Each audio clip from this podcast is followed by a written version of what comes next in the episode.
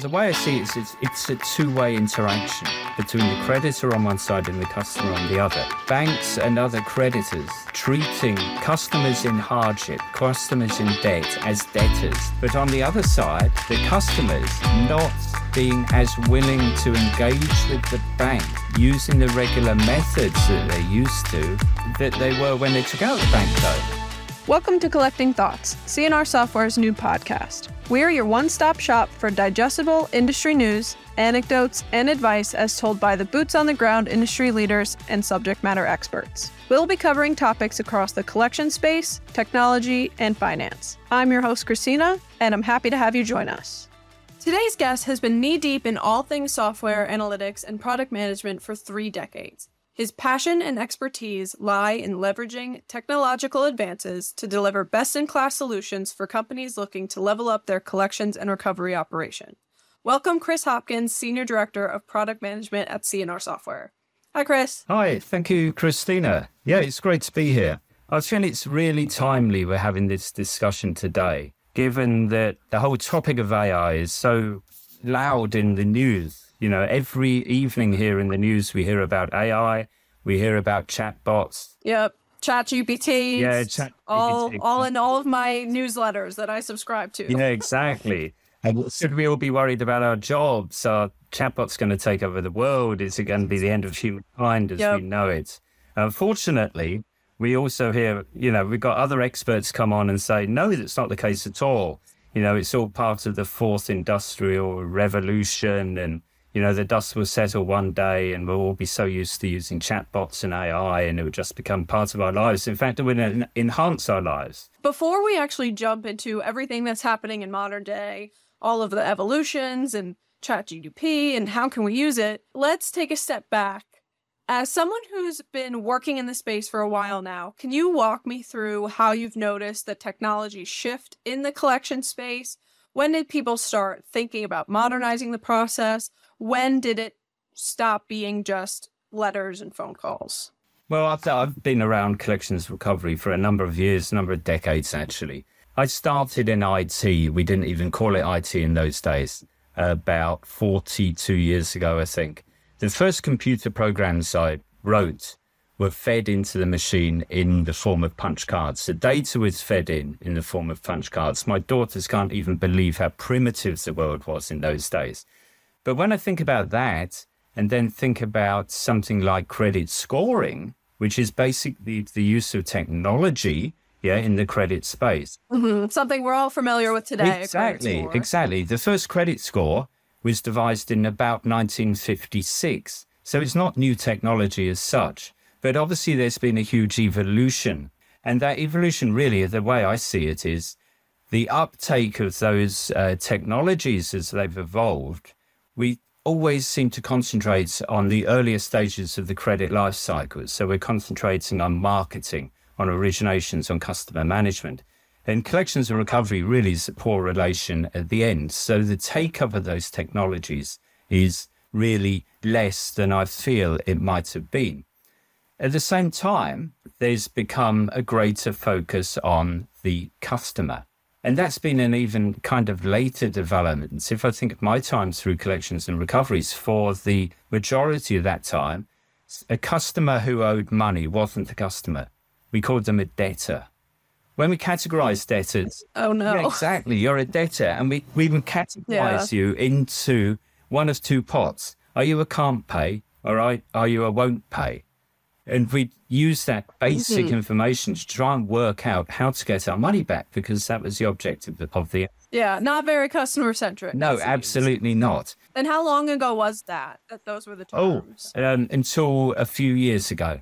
Oh, okay. Yeah, even back two to three years, it was still quite common in in, in what I see uh, to see those terms used, particularly things like segregation between can't pay, won't pay, and that kind of thing. Yeah, I think that kind of tracks with a lot of consumers, myself included, may stereotype collections as being old school, not being consumer centric. But you're saying now, especially within the last few years, all of that is shifting. And now we're really focusing on A, the consumer, and B, how the collection space can utilize all the technology that all of the consumers, other financial institutions are using, you know, bank apps, all of that in the collection space? Well, the way I see it is it's, it's a two way interaction, yeah, between the creditor on one side and the customer on the other. So, yeah, there is a shift from banks and other creditors treating customers in hardship, customers in debt as debtors, not providing that same level of customer service, not providing that same level of customer support. But on the other side, it's the customers not being as willing to engage with the bank using the regular methods that they're used to that they were when they took out the bank loan, that they were when they wanted a credit line increase, or when they were not in financial mm-hmm. And that's a natural reluctance. People live in fear of escalating debt problems if they're in financial hardship. It's a very stressful um, situation. It's an embarrassing situation to be in, maybe to, or for many people to um, speak to a live agent about a debt situation, especially if it's the first time that person has been in debt. So that that's not the customer's fault. But it's incumbent, I think, on the financial institutions to both treat those customers as if they were still customers, as a continuation of the overall customer journey from when they initially took out the credit, and for the banks and other financial institutions to provide the capabilities that encourage and help the customer interact with the bank. Mm-hmm. Yeah. And to your point, it seems like phone calls and letters certainly aren't enough anymore, right? And even email is now considered a nuisance and not even something helpful. Yeah. Especially if their introduction to the collections industry is relatively new, which we know a lot of people are experiencing an introduction to the collections industry because of buy now, pay later, younger people now getting into debt and having these companies reach out to them. So, to your point, and going back to the whole topic of today, it's why collections agencies and creditors need modern technology because if they can't reach these people, whether it's new younger people in debt or just people used to the technological landscape that they experience everywhere else, then they're not going to get a response and you know defeats the purpose. Yeah absolutely. And more and more people are what i call tech savvy now are used to modern technologies living their lives from the uh, mobile phone. And they demand and they rightly expect that kind of customer experience, even though they may be seriously in debt. So we need to provide them with those capabilities and at the same time provide them the help they need. And that might often also uh, require a, a, quite an in depth conversation with a live agent because these people don't know where to turn. You know, they, if they could uh, solve their own problems through the technology, through a self service option, uh, they likely would do that. But they still need that option of switching to that conversation with a live agent who can provide a, an empathetic um, level of support that, that they need. So we've talked a lot about why these companies need to start modernizing their technology. But what is the technology that these C levels running a collections organization should be looking to source? Okay. I'm going to speak about three different um, areas of technology, which all kind of fall under the umbrella of artificial intelligence. Okay. And these are technologies that we could use in the collections and recovery space to improve our collections performance, but also to improve the lives of the customers. The first one is machine learning. So, machine learning, by machine learning, really, I mean analytic models. It's analyzing data about the consumer to extract some predictive variables, to, to make some predictions of outcomes, okay? Then using those outcomes to make better decisions for that customer. Mm-hmm. That's things that you know credit scoring falls into that kind of category, but it's it's been little used in collections and, and recovery until relatively recently. We're seeing a kind of a bit bit of a catch up. When you know when I look at what I would see as a problem. Why are we not seeing a greater uptake of this technology? There must be some blockers somewhere to that. Okay. And maybe the problem is how to what I would call operationalize uh, the technology. Mm-hmm. Yeah. We've got lots of data about our consumers these days. There's almost unlimited quantities of data.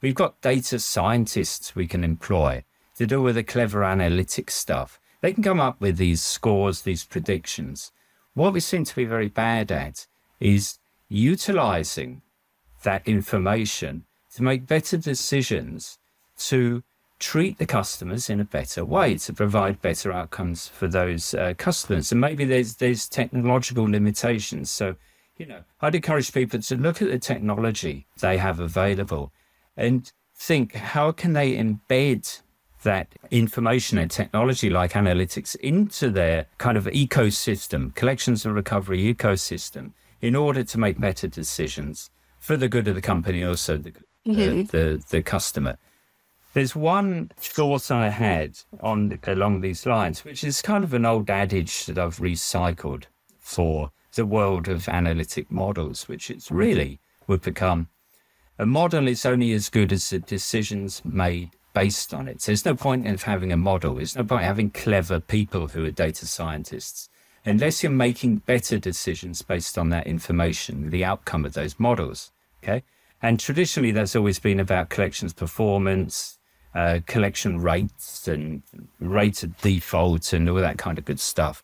Um, but we can also think about the outcome or the decisions we make that we can improve being based on improved customer service, a better customer journey, a personalized customer journey. So based on characteristics of the customer, you might even uh, look at bringing in open banking data. So you understand the behavior of the customer with their consent, of course, automatically trying to devise or having the um, technology help you devise a personalized customer journey that best suits that customer. And machine learning, you know, obviously it's a huge buzzword that we're seeing across so many publications, ours included. But I can imagine from the creditor's perspective, reading about how they have to have this and it's such a great thing, they might think, like, I know I have to have it, but how attainable is it? How easy will it be for my team to implement? Uh, is it going to be this huge, like, year long process? So, can you talk a little bit towards that? Like, it might sound intimidating, but it's actually quite feasible to start implementing machine learning into their day to day process. Yeah, yeah, I can. I mean, I was talking to a guy the other day who is um, head of analytics at one of the vendors. And, you know, he, he's an expert in this field. And his advice, which I fully agree with, was don't frighten your business with technology. Mm-hmm. You work with the business to try and identify small steps you can take. So easy to implement models that provide the best business values. So don't try and solve everything at once, but try and identify two applications of where an enhanced decision would really help the business. Ask the business, you know, where would you see this intelligence um, providing good business value or increased uh, business value? And then trying to slot that technology, that model at that point of where those decisions are made. And if you've got the infrastructure that can execute uh, those models at the point of need, then you're halfway there. So, you know, start start small, but look at the technology and try and solve those two things. You know, how can you execute uh, the technology at the point of need, but also working with the business to identify where true business value would be um, had from just taking one or two small steps. Mm-hmm. Yeah, it's like you don't have to change the world day yeah. one when you implement this technology. Exactly. Mm-hmm. I find it funny that you mentioned the person you were speaking with said frightening because we can kind of use that to pivot to chatbots yeah. and chat G- GPT and, and, all that. So obviously chatbots and chat GPT are, are also everywhere, but let's talk about more so chatbots in the co- compliance space. So why is that something that, that companies really need to be issuing if they haven't already? Because chatbots aren't new, right? Yeah. Like they've been around for quite some time. That's absolutely right. And we're seeing, again, it's a bit like the machine learning models. We're seeing the uptake in collections and recoveries being a bit slower than it has been in general customer service. We've all seen chatbots, you know, when you log on to your bank's websites and, and lots of other organizations, they have chatbots, and that's absolutely fine. So the technology is there. I think the appetite to provide self service um, options to customers is there. In our country, you're kind of forced to do that by consumer duty looming. Even providing those self service options doesn't necessarily mean that creditors in this space are providing the chatbot. I think there's a blocker, there's a hurdle to overcome in trust. So it's two, again, it works two ways. Can does the organization, does the business really trust this technology so they will let it loose on the consumer, on the customer? I'm not talking. I'm not talking about kind of chat GPT being let loose. I don't think we'll ever see that in the short term. In the collections and recovery space, there's a simple chatbot that helps the customer self-serve by providing potential repayment options or making it easy for them to make payments to help them do things like change their contact details or whatever they may, may want to do. You know, these simple outcomes provided by the chatbot. There's still an element of lack of trust, I think, in is the technology mature enough that it enhances customer service? Or rather than enhancing the, the customer journey, enhancing the customer experience, provide yet another frustration for the customer. Okay. Because yeah. we all integrate, you know, we all uh, use chatbots where really we're asking it questions and we're trying to do stuff, and the chatbot just either doesn't understand or doesn't have the capabilities to help us. And what we don't want in collections and recoveries is provide all this uh, technology, self service technology, at the end of every engagement that the consumer has with the bank via the chatbot, all they're going to do is speak with a live agent. And it doesn't help anyone. Mm-hmm. Just another uh, point of friction for the um, customer. And it doesn't reduce the load on the call center at all. You still need the live agent. As organizations, we need to be able to trust chatbot technology to actually truly enhance experience for the customer in the same way as the customer will engage with a chatbot only if they trust that the chatbot provides as good a customer experience or better, as good outcomes or better than they would get from speaking with a live agent. Yeah. So as good a repayment program, you know, as good advice. If they get that from the chatbot, then they will engage with the chatbot. They will trust the chatbot. Otherwise, again, they'll just press on the button speak to a live agent. Yeah, and that trust goes both ways, right? If if the consumer trusts the chatbot, then they'll be able to resolve it without calling in. And that means that there'll be more room for people who have a very specific problem that a chatbot might not necessarily be able to help with. And that way, that problem can be resolved and business runs smoothly and, and all is fine. Yeah, I'd, I'd agree. And that, that reminds me of something else, which was someone is telling me that in their organization, they implemented self serve option in collections. And the number of calls into the call center went down by 25%, which is kind of quite significant. But when they looked at the length of time on calls, they found that the total time spent on calls by their agents didn't go down. So the implication, therefore, was that the agents are spending longer in those conversations with the customers and those customers who truly need it. So the customers in financial hardship who truly need the human touch are getting a better deal because they have more time to engage with the live agent and get truly get the help they want.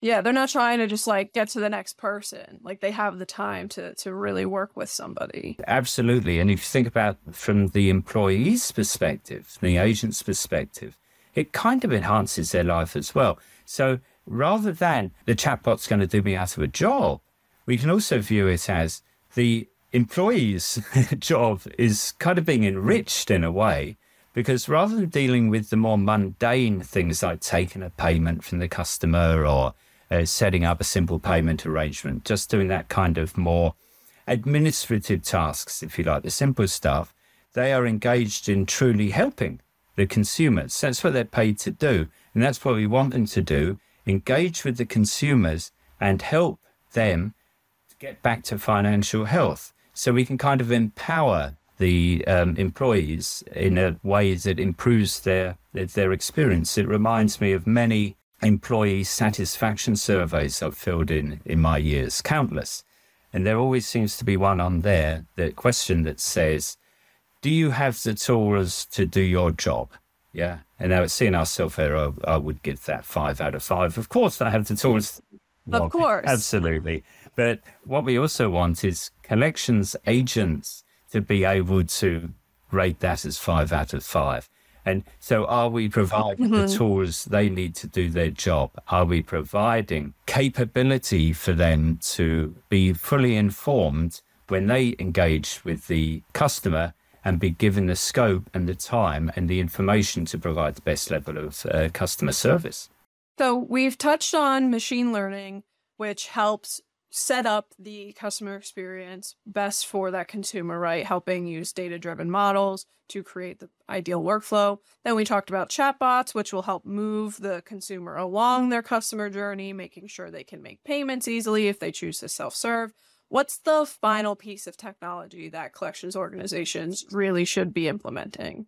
Well, out of the many, the third one I've chosen is audio analytics. Yeah, that's a good point. There's so many, but for this discussion, we could go on forever.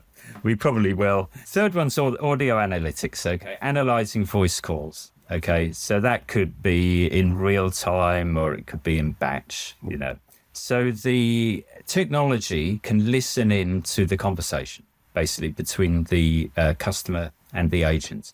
And one thing you can do is to try and identify if the agent deviates from a particular script. So, you know, there's some information that agents have to impart to the customer at the beginning of every call, for example, like explaining this is a collections call, and, you know, so the customer fully understands the nature of the call and, and, and so on and so forth. What we could do then is having immediately identified that they haven't said those words or imparted that information to the customer, it could warn them on their screen. And then the agent can take the, the required action. Then they could inform the customer. Like a helping hand. Yeah, exactly. So they can be helped through that um, conversation. You could also use it to identify training needs. If, if you saw a pattern of behavior where agents were kind of deviating somewhat from the ideal way of conversing with customers. There is another aspect of audio analytics, which is sentiment analysis. Sentiment analysis is basically looking at emotionally charged words. Yeah, I'm desperate, or people, you know, say these kind of things um, when they are on these calls. I don't know where to turn, or whatever they're, you know, whatever language they're using. I heard it said recently that the first four of five utterances that a customer makes in a collections call, sentiment analysis can detect potential vulnerability in that customer with a pretty, pretty surprising degree of accuracy. Even before an agent, agent will pick that up. An experienced agent, of course, will be able to identify, you know, that level of vulnerability in the customer who they're talking to. But the audio analytics can do it so quickly and then provide again provide that level of assistance provide the warning on the screen the information like a virtual assistant on the agent screen saying this customer is potentially vulnerable. And that's going to help the agent in how they converse with that um, customer and potentially what options they provide to that customer or offer to that customer should the customer be going for debt advice potentially.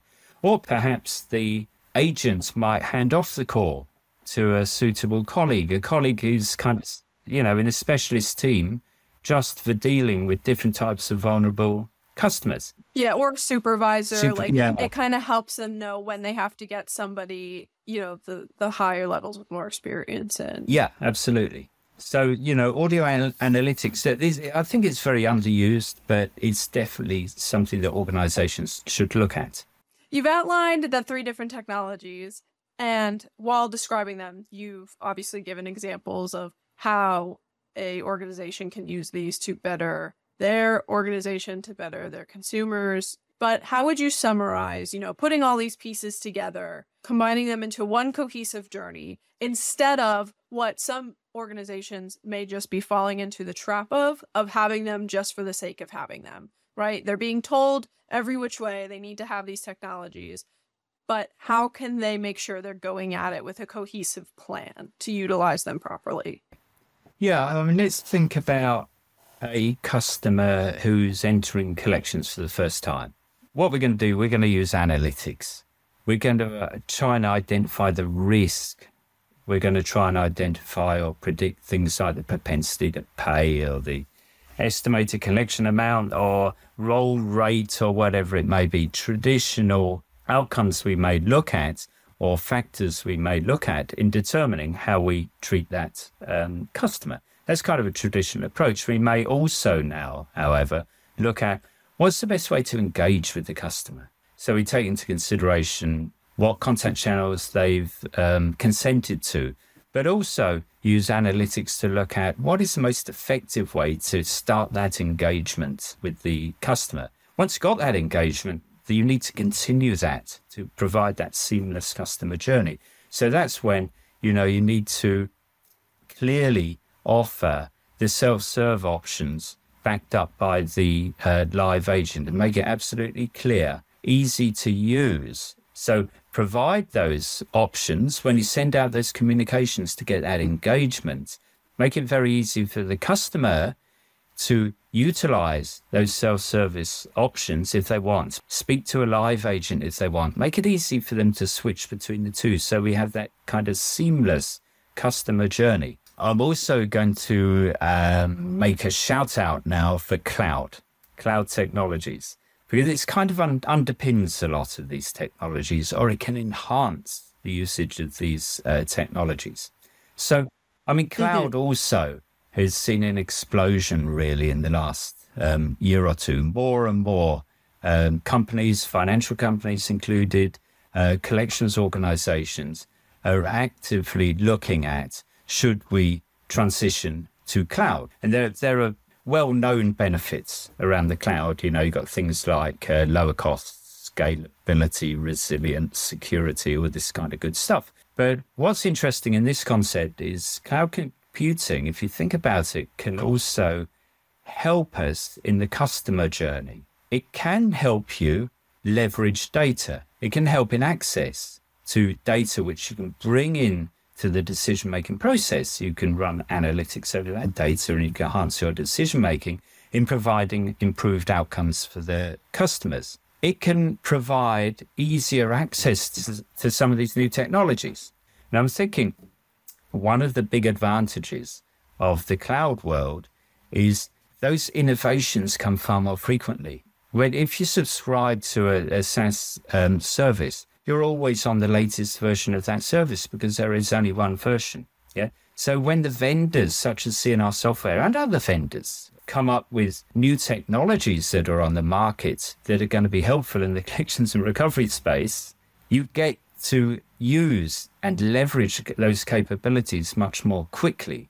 Mm-hmm. It's like computing at your fingertips, the cloud. It's, it's always there. It's always up to date. You can leverage all the best stuff that's out there in the world in terms of technological advancements to provide better business value. So at the same time, you're looking at some of these AI type technologies. Never forget by using cloud solutions, you might gain the value quicker. I wouldn't say you'd be necessarily better value, get that speed to value. The time to value is improved um, if you go down the, the cloud route, I would say as well.